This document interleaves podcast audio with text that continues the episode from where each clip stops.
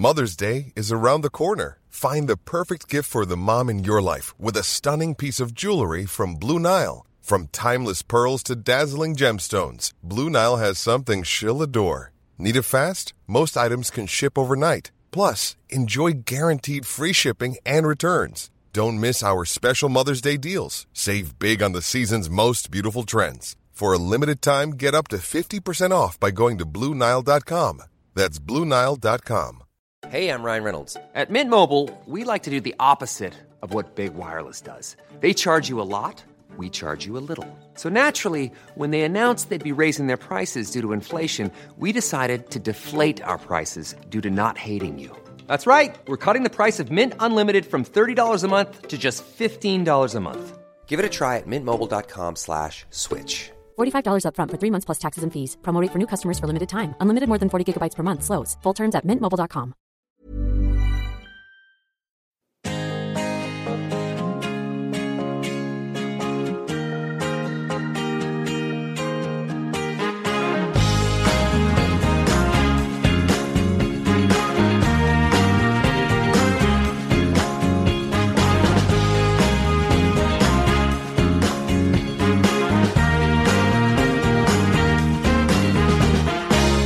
Italien och Holland är inte ens med. Spanien och Tyskland har åkt ur. Ronaldo och Messi är long gone. Kvar är Ola Toivonen och hans vänner.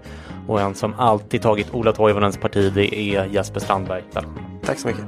Och det där stämde ju inte alls. Nej, jag vet, jag vet. Det var en li liten, liten pik så här på morgonkvisten. Du, hur eh, följde du matchen igår? Eh, nej, jag jobbar ju fortfarande. Eh, hade jävligt mycket på jobb, så han precis innanför dörrarna hos en polare innan eh, det kickade igång. Ja, härligt. Eh, så, äh, men det var eh, dagishämtning och, och sådär så att eh, det, var, eh, det var därför jag inte eh, tog upp det själv. Det var så otroligt tråkigt att lyssna på. Eh, men Sverige spöade alltså Schweiz och är vidare till kvartsfinal. En annan god nyhet, om än inte av samma magnitud kanske, är att vi har bestämt oss för att köra en säsong till av CL-podden. Inte minst tack vare den överväldigande responsen från er lyssnare som ju är det allra viktigaste för oss.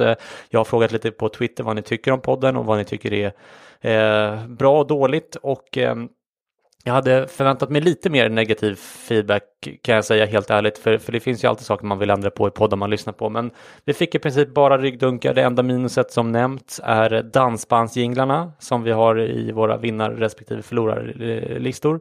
Eh, och jag är beredd att förhandla här om det antingen blir lite mer opinion i frågan eller om någon av våra kreativa och underfundiga lyssnare skickar in eh, en egen jingel, eller två eh, rättare sagt, då, till, till de segmenten. Eh, men till dess är jinglarna kvar. Ni har ändå chansen här alltså ifall ni väldigt gärna vill byta ut dem. Men gladast av alla ifall vi verkligen bytte ut de här jinglarna, det vore ju du Jesper, eller hur? Ja, men det är efterlängtat. Mm. Ja, ja, men vi får se. Det good things comes to those who wait, eller vad är det man säger? Mm. Eh, annars var det som sagt eh, positiva kommentarer. Gitarrmagister på Twitter skriver till exempel strukturen och tempot i podden är fantastiskt. Ljusår bättre än typ alla andra fotbollspoddar plus den subtila humorn. Och, och det värmde såklart. Eh, tack så jättemycket för det. Jag frågar också om ni tycker att vi släpper för många avsnitt eftersom jag ser en liten drop-off i lyssning när vi släpper mer än ett avsnitt i veckan. Jag själv kan tycka att det är lite irriterande när poddar man gillar kommer ut för ofta. Men faktum är att de flesta av er vill ha fler avsnitt. En del tyckte att det var lagom som det är nu, men ingen tyckte i alla fall att det var för mycket, vilket var lite överraskande. Nu var det ett ganska litet urval eh, av er lyssnare som svarade och jag misstänker att en del av er faktiskt tycker att det är för mycket. Säg gärna till på Twitter i så fall så att vi vet vi blir inte ledsna om ni säger som det är. Podden finns här för er, inte bara för vårt höga nöjes skull. En annan fråga jag ställde var ifall ni tyckte att preview-avsnitten på matchdagar där jag kör själv är eh, bra eller om de inte tillför någonting. Det var någon som skrev en negativ recension om det i början av podden, men, men eh, Eh, annars har jag inte hört någonting. Eh, ett alternativ är att istället bara köra ett avsnitt på torsdagar eller fredagar och eh, summera matcherna i veckan istället. Men som det ser ut nu har jag inte riktigt tid och råd att köra två stycken poddar varje vecka regelbundet. Så om ni vill att vi byter från previews till summeringar får ni också säga till på Twitter så får vi se hur det blir till nästa säsong. Vi heter CL-podden i ett ord på Twitter. Mitt personliga konto är C. Dahlström och Jeppe heter J. underscore Pizzles.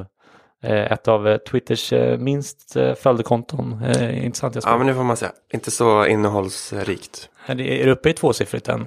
Ja, det är tveksamt. Men det är mer ett, så man håller sig lite up to date vad som händer i omvärlden.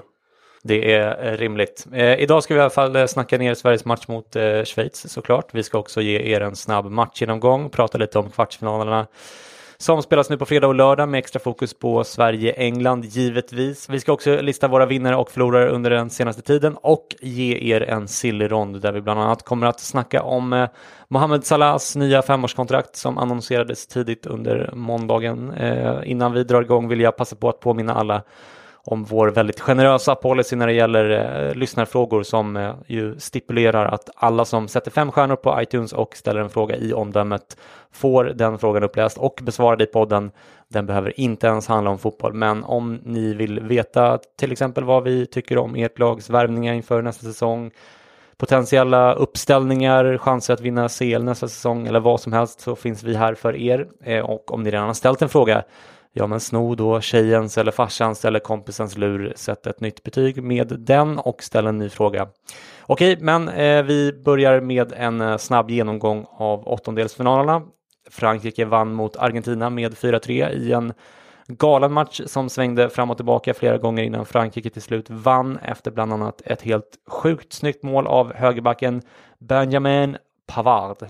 Eh, senare på kvällen var det dags för Uruguay att skicka hem Cristiano Ronaldo med 2-1 efter två mål av Edinson Cavani och storspel av Godin i försvaret. I söndags spelade värdnationen Ryssland mot Spanien i en match som Spanien såg ut att spela hem med sitt otroliga passningsspel, men eh, där eh, lättade man lite grann på gasen och släppte in Ryssland lite onödigt i matchen, vilket till slut ledde till straffar där Akinfejev överglänste de Gea på ett mäktigt sätt och skickade hem spanjorerna redan i åttondelen.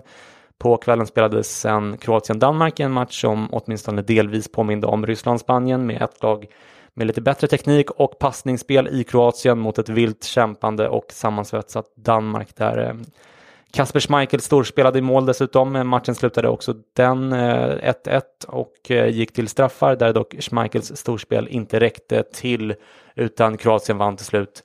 I måndags spelades eh, Brasilien-Mexiko som slutade 2-0 efter mål av Neymar och Firmino och en av de mest eh, patetiska filmningarna eh, av eh, Neymar eh, Rivaldos glansdagar. Såg du den Jesper? Det gjorde jag. Det, var, det är klart att han får ont, men eh, ja, får tagga ner lite. Mm. Belgien spelade sen mot Japan under tiden vi var på Eminem-konsert på Friends Arena. Eh, publikrekord där förresten såg jag, 57 000. Eh, det är Kul att ha varit med Mm, eller hur? Eh, vi såg ju då att det stod 2-0 till japanerna rätt långt in i matchen och trodde att det var en till skräll på gång. Men Belgien vände och vann med 3-2 efter ett sista mål på en övertidskontring, vilket alltså innebär att Brasilien möter Belgien på fredag kväll. England-Colombia i eh, går kväll slutade 1-1 efter ett mål av eh, Kane på straff i början av andra halvlek och eh, ännu ett nickmål av Jeremina på övertid för Colombia. Matchen gick till straffar där Eric Dyer satte den avgörande straffen för England. Det här innebär alltså att Sverige möter England i kvarten. Sveriges match mot eh, Schweiz eh, slutade som ni vet 1-0 till Sverige, vilket jag tror att vi båda tippade inför matchen också. Eh, missminner jag mig eller? Eh, svensk vinst sa vi väl i alla fall. Ja, Okej. Emil Forsberg hade i alla fall lite flax i avslutet och satte matchens enda mål i 66 minuten. Schweiz dominerade sen bollinnehavet och hade ett par lägen men lyckades inte få hål på Robin Olsen. Vad är din analys av den här svenska insatsen Jesper?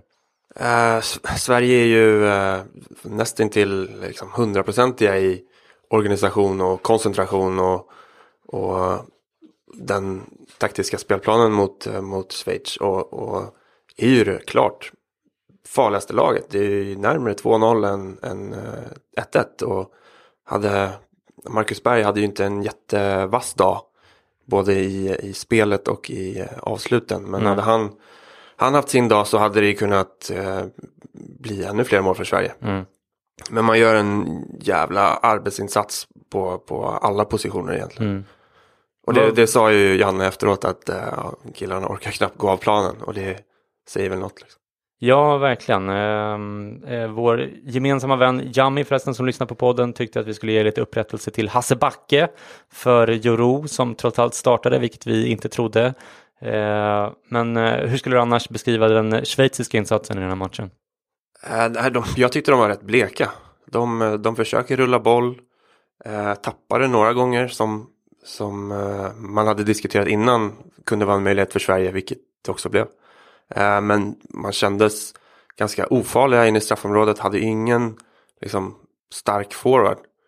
Eh, och, och förlitade sig ganska mycket, eller väldigt mycket på, på Shakiri som vi hade ganska bra kontroll på, mm. skulle jag säga.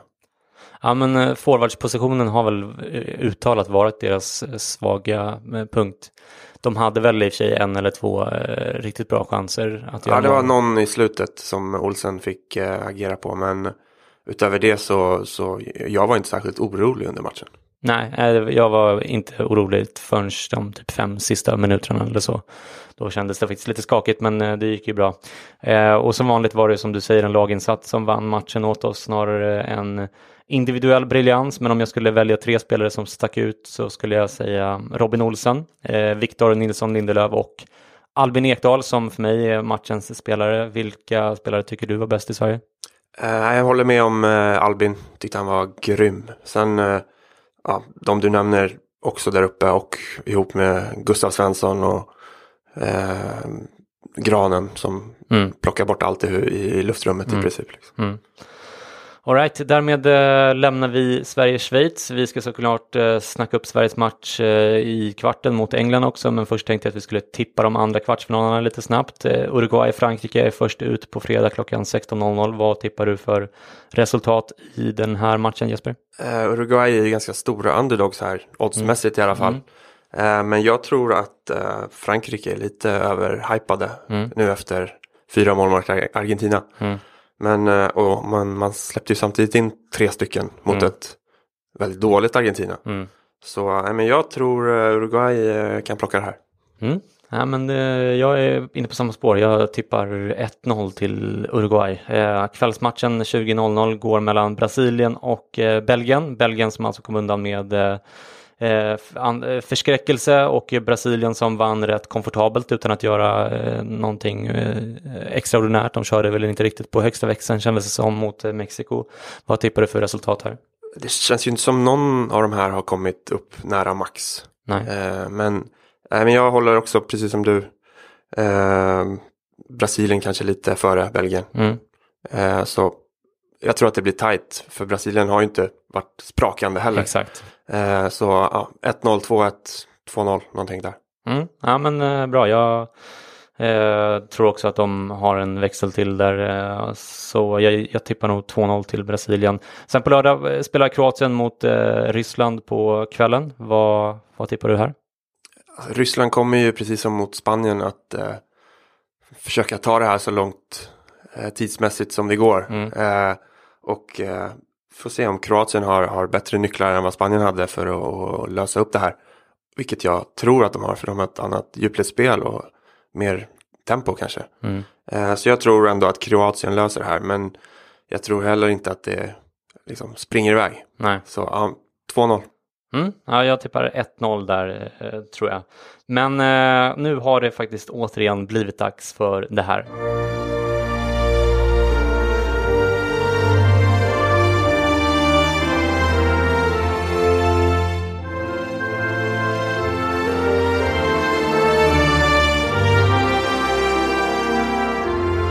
Ja, vi får anledning att återigen köra nationalsångsgingen eftersom det här svenska landslaget vägrar åka ur. Matchen mot England spelas på Samara Arena klockan 16.00 eh, på lördag och sänds i SVT. Inför matchen mot Colombia kände jag att eh, England eh, vore ett bra motstånd för oss. Nu spelade England bra i långa perioder mot Colombia och vann dessutom på straffar, vilket tyvärr ger dem en hel del självförtroende. Vad är känslan inför den här matchen tycker du Jesper? Jag är positiv. Jag, mm. Sverige har gjort många bra matcher mot, mot England eh, på senare år. Och, eh, jag tror fan till fullo på Janne och hans gubbar liksom. Mm. Gled faktiskt in på resesajten och kollade. Ja. Ja, först eh, blev man ju lite förskräckt av vart Samara låg någonstans. Det är ju typ Kazakstan. Alltså. Hur långt som helst. Ja. Så ja, men får se om det... Vad kostade flygplåtarna till Samara? Ja men där var det väl uppemot eh, 8-10 papp liksom. eh, tur och retur eller? Ja, Ja. men det, det var tidigt på, på eftermiddagen så det kan jag ha dragit iväg ytterligare. Mm. All right. Men, eh, men eh, jag positiv är jag till Mm. Sveriges Men du, vilka, vilka taktiska detaljer skulle du eh, säga att Sverige måste tänka på i den här matchen mot England? Alltså England har ett väldigt eh, dynamiskt lag som eh, dels eh, springer extremt mycket både på kanterna och centralt. Eh, och sen har man ju en livsfarlig striker som kan göra mål på, på de flesta sätt. I otrolig form och med ett sånt jävla självförtroende. Det är det, alltså jag blev fan livrädd när jag såg Harry Kane igår. Ja, men han är... Han är, Han är ett monster alltså. Jag, jag tycker han är... Alltså jag har lite svårt för honom. Men, och nu att han får så mycket praise för att han har gjort vad det, tre straffmål nu och, och leder skytteligan. Det, jag skulle vilja se mer spelmål från honom. Mm. Men såklart är han ju... Han är ju bombsäker i avslutslägena liksom. Eh, men eh, jag tyckte så som Sverige gjorde mot eh, eh, Schweiz att man pressade högt vid insparkar till exempel. Fick eh, eh, Sommer att skicka, skicka långt och sen ta kampen på mitten. Kan vara en möjlighet eh, även mot England som har kanske inte det starkaste innermittfältet eh, defensivt sett. De har ju Henderson, sen blir det väl Lingard och, och Dele Alli eh, bredvid honom och där ser jag absolut att, att Sverige kan, kan vinna boll och Mm. ställa om. Mm. Ja, Alli hade ingen jättebra kväll igår. Men han har varit ganska blek hela mästerskapet tycker jag. Mm. Lingard är, tycker jag är, växer på mig. Jag inte, har inte, det har inte varit någon av mina favoritspelare tidigare men det är, man, det är bara till slut att kapitulera på något sätt. Han, jag tycker han är faktiskt... Eh, Väldigt En- nyttig. mm, Och, och börjar ju få, ja det målet han gör är ju sjukt snyggt när han borrar in den i bortre. mm. Ja, du, eh, vi får tillbaka Sebastian Larsson till den här matchen, men förlorar å andra sidan Mikael Lustig. Eh, Gustav Svensson gjorde det ju mycket bra som ersättare för eh, Larsson mot Schweiz. Hur känns den här förlusten tycker du?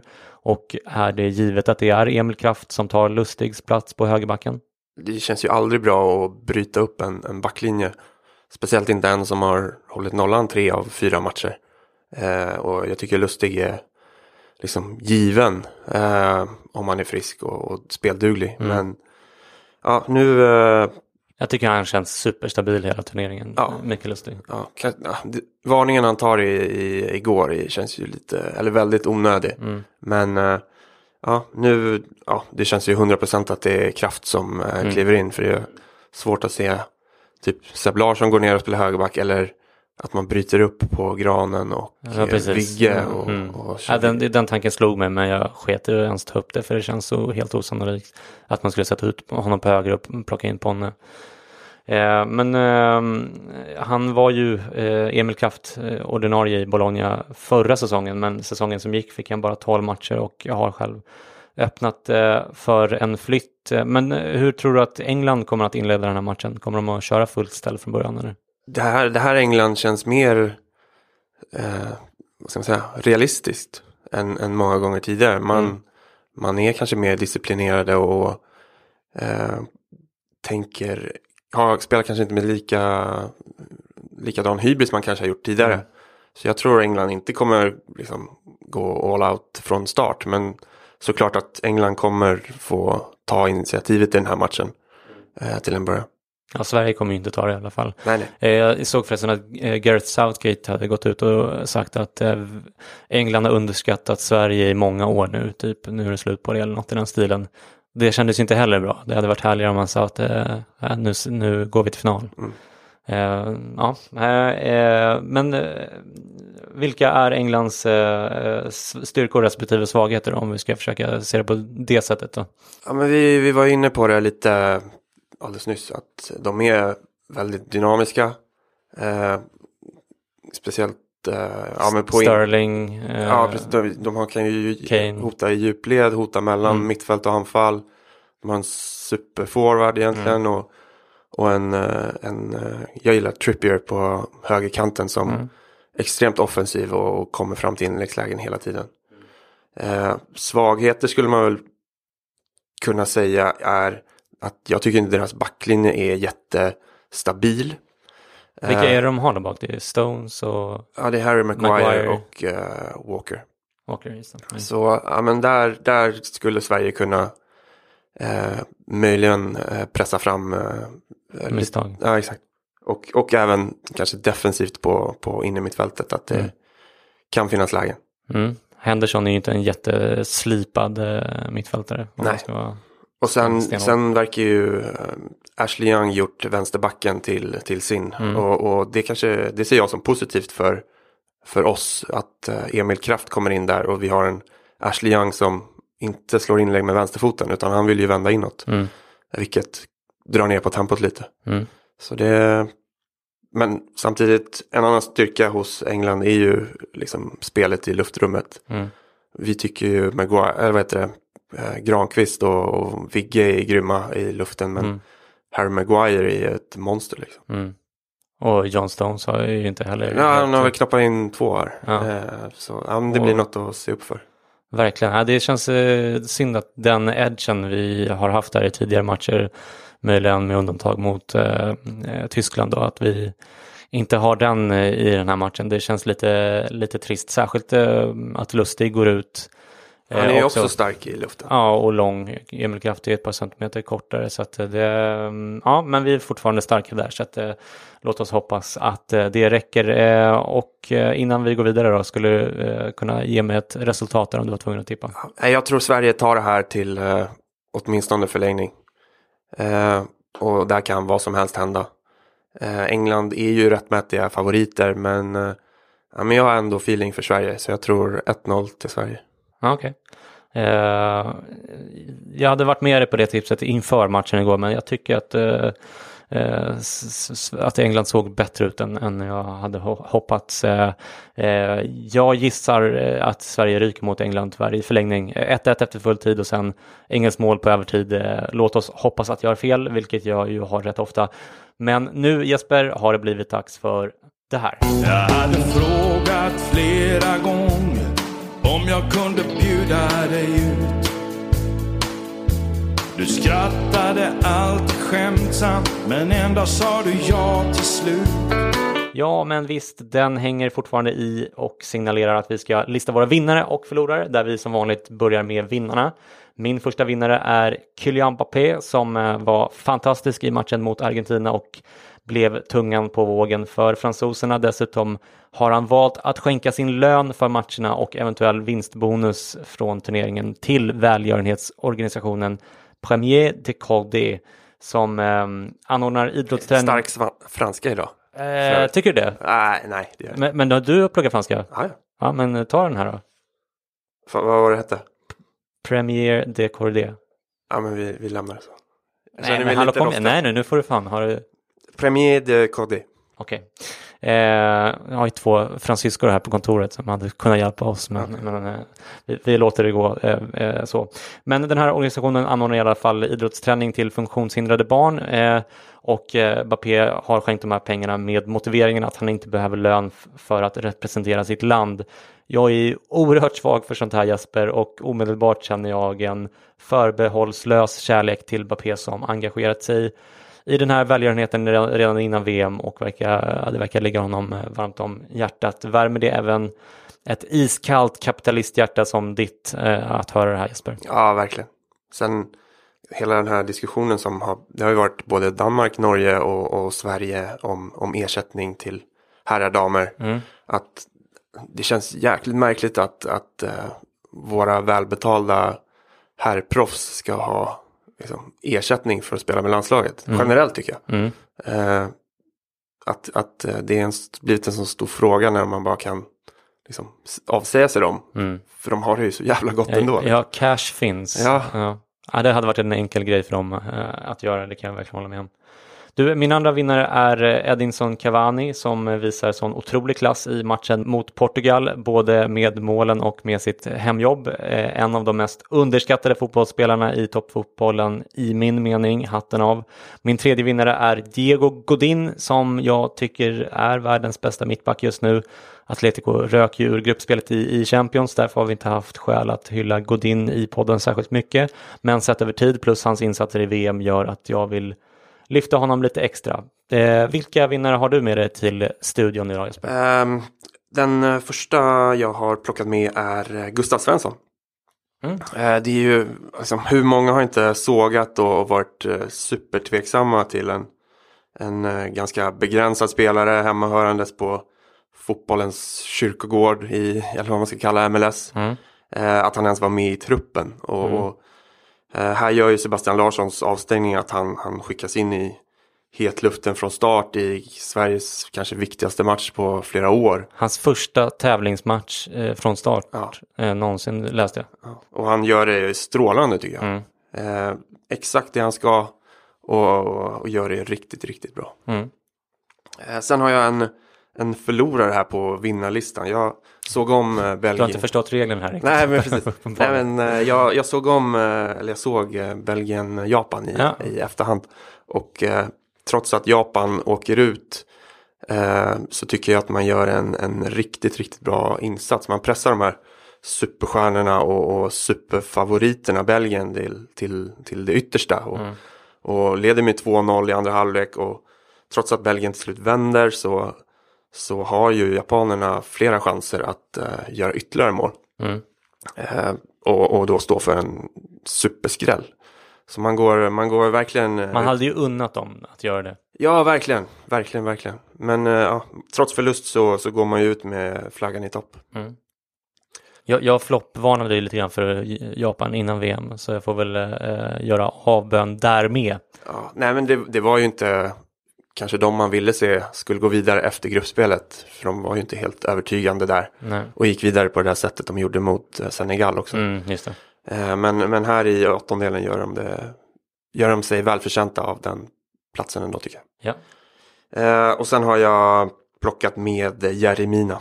Mm. Vilket eh, jävla mm. huvudspel. Ja, det var, Jag tänkte faktiskt på det att de ha, hade ju en hörna som de skulle ha fått precis i slutet där, det var på övertid någon gång. Som, de, eh, som domaren eh, missade av någon obegriplig anledning. Alltså det, det, hörna är ju nästan, det är typ 50 målchans för, för, för ett lag med Jeremina Ja. i laget. Så äh, det var, på så sätt tyckte jag det är lite eh, synd. Det har förresten, innan vi går vidare, bara, eh, det har varit lite diskussion om huruvida domaren var lite pro England eller pro Colombia i den här matchen.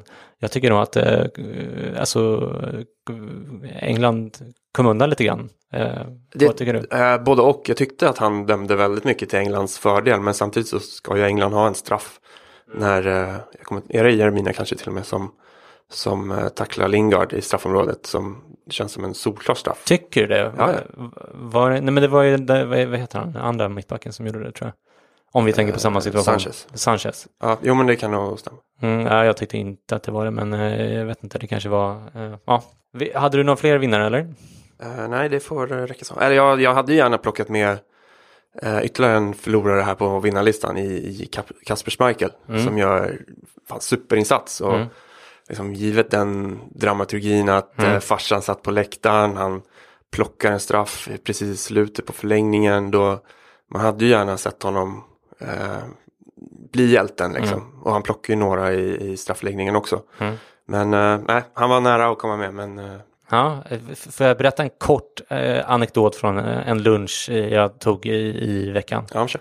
Eh, satt ett gäng eh, ja, men så här, tjejer i vår ålder, rätt snygga. Vi var på Café Nero här borta, lite så här eh, hippt ställe liksom. Och, och de satt och snackade fotboll hela lunchen. Jag satt och tjuvlyssnade lite grann såklart. Och då sa bara några eh, bits and pieces ur deras samtal var dels att eh, ja, men Bayern kommer ju ryka i år. Det är så typiskt, men Bayern kommer åka ur. Eh, och sen så sa de eh, angående Granqvist och hans förlossning så var det en tjej som sa, eh, alltså eh, med all respekt, vad fan, det är, väl, det är väl jävligt rimligt att han stannar kvar och, och skiter i förlossningen.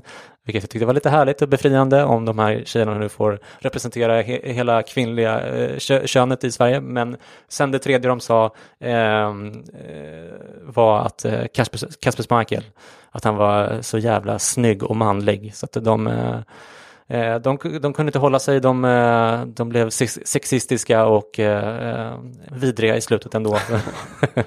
Tråkigt. ja, det är tråkigt när det blir så. Vi skulle träffas där klockan sju Men den är nästan åtta nu Jag sitter här och väntar ännu Men vad är du?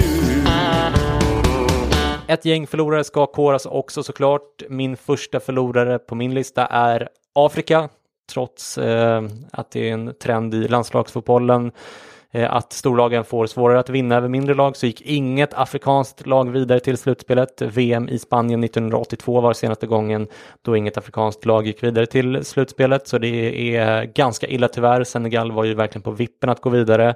Nigeria hade med lite tur tagit sig vidare men rök de med. Eh, totalt sett så var det ett väldigt mörkt VM för Eh, Afrikas del, min andra förlorare är Gonzalo Guedes som jag egentligen gillar väldigt mycket, men vilket eh, förfärligt dåligt VM han hade. Eh, kanske en av de sämsta spelarna i hela turneringen faktiskt. Eh, eh, och jag måste säga att jag börjar vackla lite grann i, mitt, i min tro på den här spelaren. Eh, eh, PSG vill ju också sälja honom, men i det här läget blir det svårt för dem att få i närheten av vad man hade kunnat få för honom för bara kanske ett halvår sedan.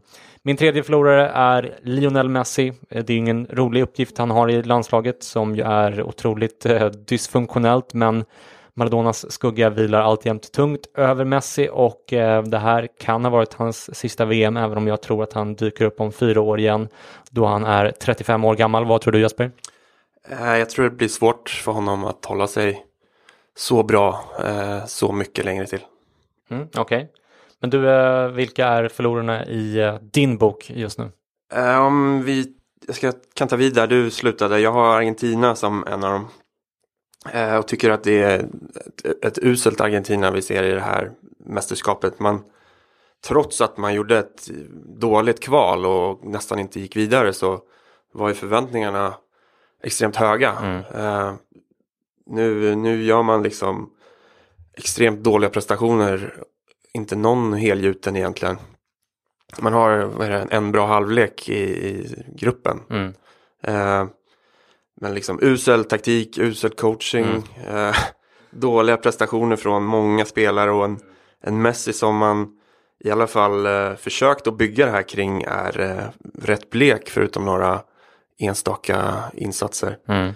Eh, men liksom, frågorna är ju många. Hur, hur många minuter fick Dybala egentligen? Mm. 20 kanske totalt. Mm. Eh, och, och, när man använder byten till att sätta in till exempel den här Mesa eller Pavon när man har liksom Agüero, eh, Dybala, Iguain på, på bänken så. Det är ja. ju någonting som inte står rätt till då. Ja. Eh, man blir ju... Ja, det, det är VMs ras, Argentina, ja. vilket, vilket eh, förfärligt fotbollslag. Mm. Mm. Eh, sen har jag eh, plockat med den, eh, den spanska insatsen mot eh, Ryssland. Eh, eh, efter man tagit ledningen så ja, man tacklar ju av totalt mm. och försöker bara rulla av det här. och det lämnade mig med känslan att, att jag hellre såg Ryssland gå vidare då. Mm. Ja, mig mer konstigt nog. Man har inte supervarma känslor inför Ryssland men, men i den här matchen så höll jag också på Ryssland till slut. Ja, nej, men man var ju riktigt bleka och, och fullständigt eh, låsta till sitt spelsätt och, och inte direkt benägna att, att, anpassa sig heller när man märker att det inte funkar. Mm. Eh, hade såklart varit rätt eh, coolt om Jerro gått och plockat hem bucklan efter mm. liksom, två dagars förberedelse. Mm. Eh, men eh, nu blir det ju rättvist inte så. If you thought the only way to get a more defined jawline with natural-looking results was through surgery, think again. Juvederm Volux XC is a non-surgical injectable gel filler that improves moderate to severe loss of jawline definition and can help you achieve natural-looking results with little downtime. Even better, this improved definition lasts up to one year with optimal treatment. No maintenance required. Improve jawline definition for a smooth, sculpted look with Juvederm Volux XC. For important safety information and to find a licensed specialist, visit juvederm.com. That's J U V E D E R M.com. Not for people with severe allergic reactions, allergies to lidocaine, or the proteins used in Juvederm. Common side effects include injection site redness, swelling, pain, tenderness, firmness, lumps, bumps, bruising, discoloration, or itching. There's a risk of unintentional injection into a blood vessel, which can cause vision abnormalities, blindness, stroke, temporary scabs, or scarring. Talk to a licensed specialist specialist to find out if it's right for you. Hiring for your small business? If you're not looking for professionals on LinkedIn, you're looking in the wrong place. That's like looking for your car keys in a fish tank.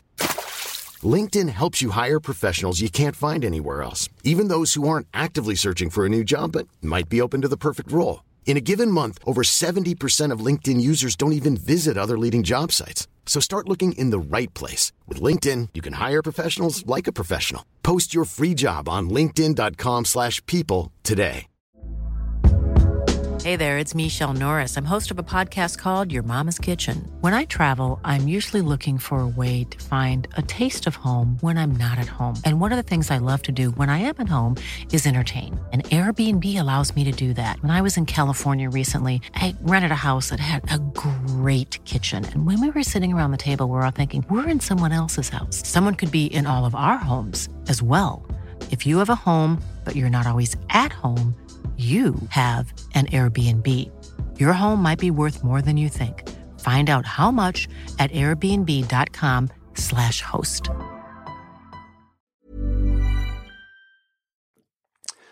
Eh, sen eh, som sista har jag plockat med att eh, Englands eh, straffförbannelse nu är eh, bruten. Eller vad man säger. Eh, den hade ju varit ganska skön att ha med sig. Eh, Verkligen. In i ett möte mot eh, England. Mm. Eh, och sen har det ju alltid varit eh, liksom en skön grej att, att hänga upp sig på och, och se leva vidare. Mm. Men eh, nej, tyvärr. Mm. Bra surr Jesper, men eh, vi skyndar vidare för nu är det dags för det här.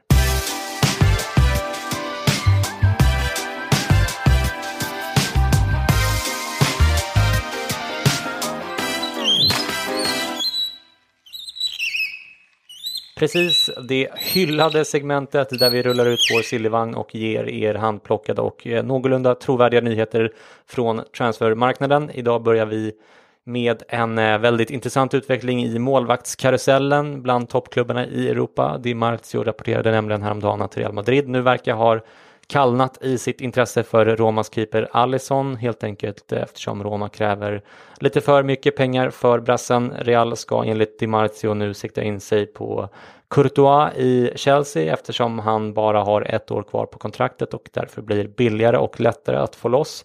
Courtois har dessutom varit ganska öppen med att han vill till Madrid där hans barn bor med hans ex-flickvän. Han sa så här häromdagen till exempel. Mina barn är det viktigaste för mig. Jag har inte sett dem särskilt mycket under de senaste 18 månaderna.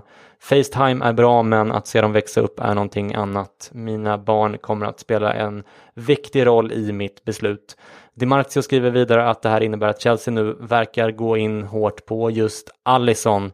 Eh, både DiMarzio och Sky Italia rapporterar att eh, Chelsea är beredda att betala kring 70 miljoner euro för Allison vilket i så fall skulle göra honom till den överlägset dyraste målvaktsövergången i historien. Eh, det är såklart för tidigt att eh, slå fast någonting här, det kan ju svänga snabbt, men jag tycker att det här låter som en eh, rimlig dubbelaffär. Vad tror du Jesper? Eh, först och främst var det, Ederson till City var väl svindyr. Mm, ja, men det var lite 40 miljoner, det här är ändå så här 70 Jaha, miljoner. okej. Så det är... Och vad hände med Liverpools eh, intresse? Det känns som det är helt kallnat. Liksom. Mm, precis, man har inte hört någonting om det sedan VM startade. Eh, men eh, ja, Eh, nej men jag kan absolut se, det känns ju som att han kommer lämna Roma. Och om det nu blir för 70 miljoner euro får vi se men jag tycker det verkar konstigt att, att Real Madrid inte skulle vilja lägga 70 miljoner euro på honom. När Courtois lär kosta minst lika mycket. men han har ett år kvar på kontraktet och vill så himla gärna till Madrid så att eh, jag tror att eh, de kan få till en bra, bättre deal med, eh, med både Chelsea och Courtois i det fallet. All right. Så att ja. Ja, nej men som du säger, Courtois har väl varit ganska öppen med att han gärna hamnar tillbaka i Madrid. Men eh, ja, vi får se. Mm. Vidare så har eh, Mohamed Salah, som vi sa i början av avsnittet, kritat på ett nytt femårskontrakt med Liverpool utan utköpsklausul. Det här är ju väldigt goda nyheter för Liverpool och eh, jag hoppas att han stannar där länge. Samtidigt så känns det som vår plikt, Jesper, att påminna om att eh, en hel del spelare som signat nya långtidskontrakt eh, har lämnat eh, klubben därefter, eh, ganska kort därefter. Luis Suarez signade ju ett kontrakt bara ett halvår innan han lämnade just Liverpool för Barcelona tror jag. Eh, även Coutinho gjorde det. Gareth Bale skrev på ett nytt kontrakt med Spurs sommaren innan han lämnade för Real Madrid.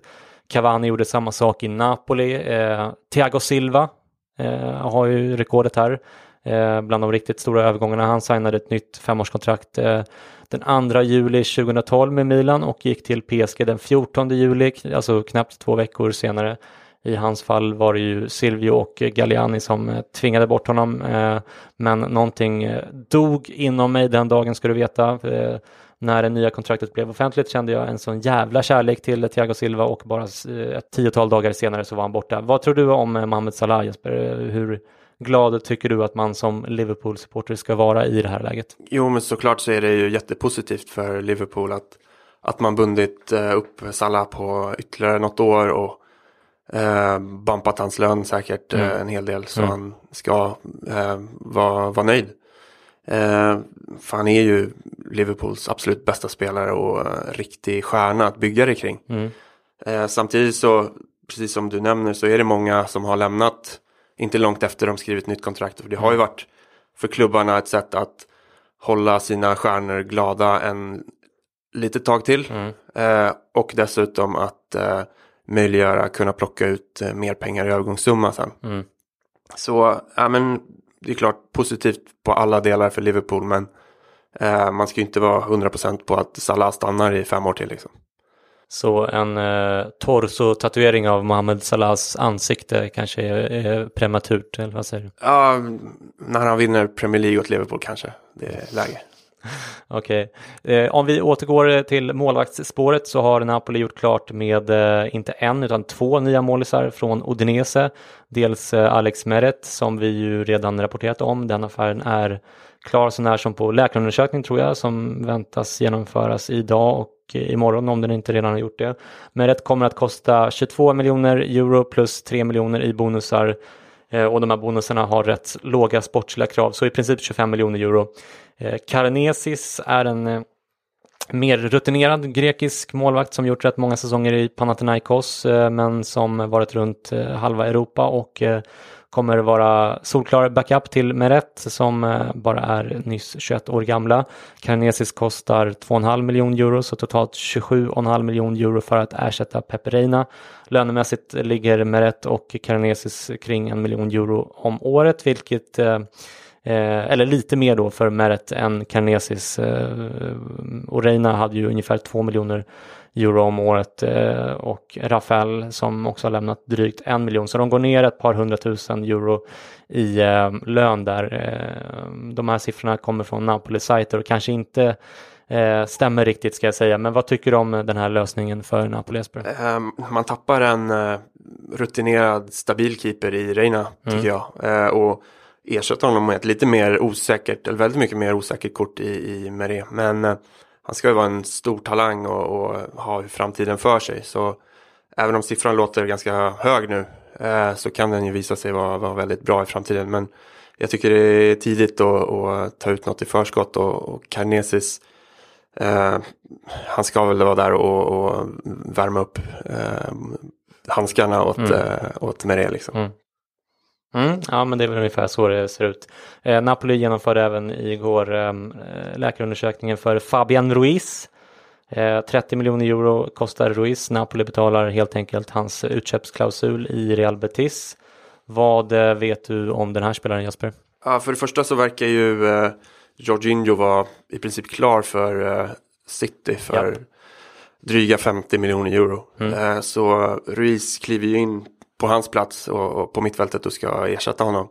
Eh, gjorde väl eh, sin första riktigt ordinarie säsong senast i, i Betis och, och gjorde, det, gjorde det bra med typ tre mål och sex assist i, i La mm. Liga.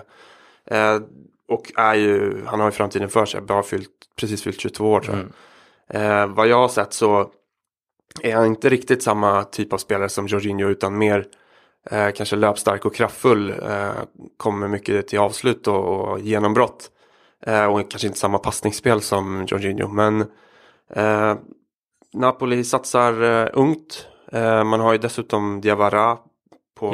Mm. som, som både du och jag varit ganska imponerade av Mm. tidigare. Men han verkar inte riktigt vara, vara redo enligt eh, Napolis eh, ögon. Eh, så, men man har ju då två riktigt bra unga spelare Mm. tillsammans med Zielinski på mitten. Mm. Eh, som, som, kan man, som man säkert kan casha in på ordentligt i framtiden. Ja, verkligen. Diawara 20 bast och, och Ruiz eh, precis fyllt 22. Det är ju, eh, ja, det är häftigt. Eh, vidare så har Schalke köpt Omar Mascarell från Real Madrid för 10 miljoner euro. Det här är en spansk defensiv mittfältare från Real Madrids ungdomsled som varit utlånad till Derby och eh, Gijon och sen sålts till Eintracht Frankfurt för en miljon euro med en tillbakaköpsklausul på 4 miljoner euro som Real Madrid utlöste nu och sen sålde honom vidare till Schalke som är direkt kvalificerade till Champions League nästa säsong. Utan att ha någon eh, superbra eller ens särskilt bra insyn så tycker jag spontant att det känns som att Real gör mycket bra affärer med sina Castilla-spelare nu för tiden. De tjänar en del pengar där vad det verkar som. eh, Bortsett från en och annan Eero Markkanen-affär som eh, går åt helvete kanske. Vad Är det ditt intryck också? Jo, men generellt så verkar de ju jobba väldigt mycket med återköpsklausuler och, Mm. och lyckas väldigt bra med det. Eh, till exempel ta bara Morata eh, som, som gick, han gick väl för 200 miljoner eller något till Juventus och sen kunde man köpa tillbaka honom för inte jättemycket mer. Och 30-40 miljoner max. Ja, precis. Mm. Och ett år senare sälja honom med liksom 400-500 miljoner Mm. avans till, Mm. eh, till Chelsea. Eh, man, gjorde man inte samma sak med Carvajal också vill jag minnas. Men eh, Det är möjligt. Jag Men i alla fall, de, de, de känns be- betydligt mer eh, smarta med sina business nu för tiden än tidigare när de bara eh, blåste iväg pengar. Verkligen. Det känns inte som, om vi ska återkoppla till den här Allison-dealen så känns det som att eh, men de har ändå lite liksom eh, awareness med, med plånboken på något sätt. eh, på ett sätt som känns eh, ganska sunt på något sätt. Ja, absolut. Okej, en affär mellan två direkt kvalificerade CL-konkurrenter har också skett när Lyon sålt Mokhtar Diakaby eh, till Valencia för 15 miljoner euro. En 21-årig mittback från Lyons akademi som jag förstått det. Vad eh, tycker du om Valencias eh, Mercato så här långt Jesper? Jo, men det får man väl säga har varit eh, väldigt bra. Um, Diaby, så, Diakaby som Mm. kommer nu eh, ska vara extremt lovande och gjort en bra inledning på karriären i Lyon. Eh, och dessutom gjorde man ju klart med Kondogbia va? Just det, just det. Eh, och sen har man värvat in någon eh, serbisk talang läste jag. Okej, Eh, som, ja, ingen koll där. Men, eh, och släppte Cancelo, eller han kanske inte är helt klar än, men jo han är helt klar för Eh, 40 miljoner va? ja, och cashar in bra på Cancelo. Mm. Eh, så ja, bra av eh, Valencia så här långt. Mm. Det ska bli spännande att se dem i, eh, Champions League. Känns som en klassisk CL-klubb. Ja, verkligen.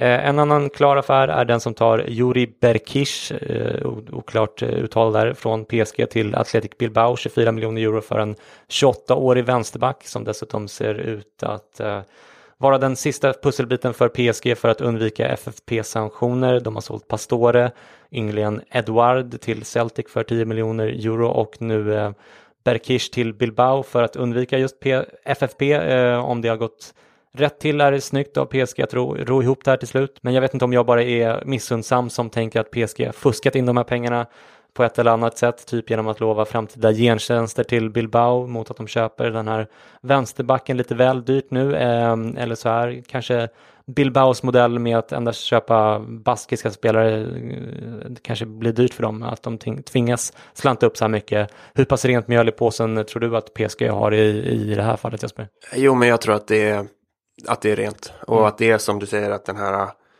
policyn de har att bara värva basker gör att priserna på duktiga basker går upp. Mm. Eh, och man tvingas betala så här mycket pengar. Ja, eh, L'Equipe rapporterar också att Buffon-affären eh, kommer att offentliggöras i veckan och är, är helt klart nu när FFP verkar eh, vara ur vägen. Eh, vi fortsätter med eh, väldigt märkliga rapporter från Portugal.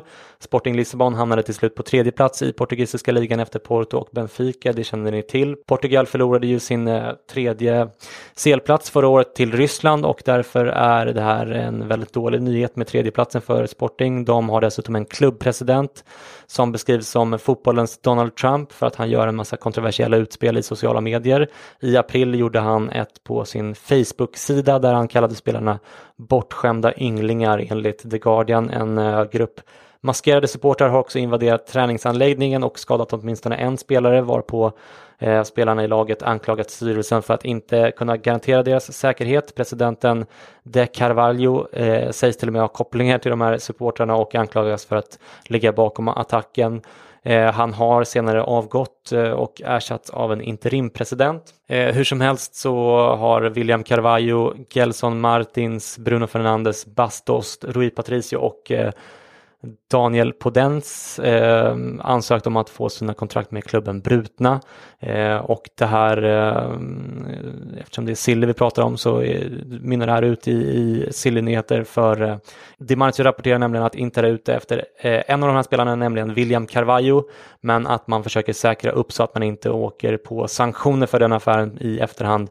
Lite oklart hur det skulle gå till, men som jag förstod det med min högst bristfälliga italienska så ska man ha klausuler i kontraktet med spelaren för att avskriva sig ansvar för en tvist mellan Carvalho och Sporting. Eh, en annan sillynyhet som eh, rör Inter också, de förhandlar nämligen med Moussa Dembélé som verkar vilja lämna Premier League. Dembélé är inne på sitt sista år på kontraktet med Tottenham och fyller 31 om knappt två veckor. Han har åkt på lite skador de senaste åren och det verkar som att hans kropp kanske inte pallar med Premier League längre, vilket skulle tala för en flytt till Serie A där hans egenskaper skulle passa rätt bra tycker jag. DiMarzio skriver att Dembélé och hans agent vill avvakta till det kinesiska fönstret stänger den 13 juli innan man bestämmer sig. Spurs sägs i alla fall vilja ha 25 miljoner pund för Dembélé, vilket jag tror är tveksamt eh, att de får eh, av Inter i varje fall. Eh, vad skulle du säga om Dembélé i Inter Jesper? Uh, först och främst så säger det väl ganska mycket att man tittar åt Kina-hållet redan. Mm. Att det är mycket pengar som lockar. Mm. Och, och, Tottenham har ju ganska strikt lönepolicy. Mm. Vilket kanske förhindrar honom att, att tjäna så mycket pengar och få ett långt kontrakt mm. när han är nu snart 32. Uh, men jag tycker han är en extremt duktig spelare och en av de bättre i, i Tottenham. och, och se honom i Inter tror jag skulle funka alldeles utmärkt. Eh, med en kanske lite mer eh, snabb spelare bredvid sig. Mm. Men han är ju extremt bra på att hålla boll, fördela mm. boll, mm. täcka boll är han ju mm. från världsklass.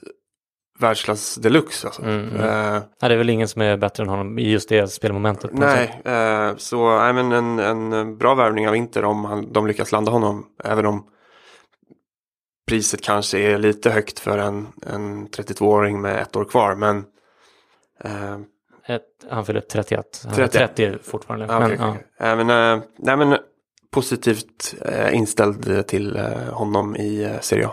Mm. Sist men inte minst så uppger Sky i England nu att Riyad Mahrez en gång för alla är på väg att lämna Leicester för Manchester City för 60 miljoner euro. Eh, Mahrez och eh, Jorginho, vad tycker du om de värvningarna? Mm, man undrar vad City ska ha alla gubbar till. De har ju så jävla mycket spelare nu. Mm, mm. Och ja, man sprang hem ligan förra året. Eh, spelade Champions League. Eh, alltså jag har svårt att se att alla ska få tillräckligt mycket speltid men samtidigt vill kanske alla spela i ett så bra och vinnande lag att man accepterar kanske färre matcher. Mm. Eh, Å andra sidan så är skillnaden mellan Sarri och Guardiola, om vi ska ta den jämförelsen, att Guardiola eh, roterar ju en hel del. Så de, jo, eh, Mahrez vet ju att han kommer få spela åtminstone en hel del matcher. Absolut. Nej men pengarna finns ju så eh, varför inte? Mm. Okej, med det sagt plockar vi ner skylten för den här gången och återgår till någon slags dvala. Podden är tillbaka i nästa vecka för att knyta ihop VM-säcken innan vi tar semester. Ha det bra hörni, puss och kram, hej då! Hej då!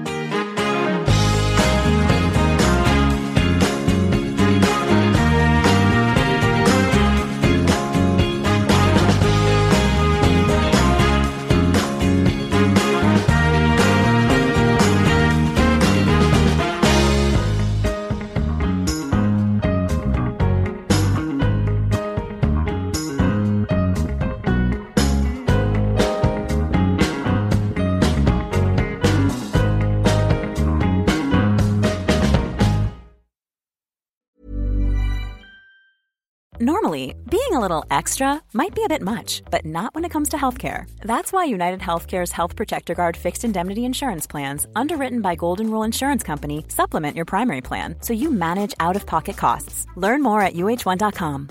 Imagine the softest sheets you've ever felt. Now imagine them getting even softer over time. That's what you'll feel with Bowl and Branch's organic cotton sheets. In a recent customer survey, 96% replied that Bowl and Branch sheets get softer with every wash. Start getting your best night's sleep in these sheets that get softer and softer for years to come. Try their sheets with a 30-night guarantee. Plus, get 15% off your first order at bowlandbranch.com. Code BUTTERY. Exclusions apply. See site for details.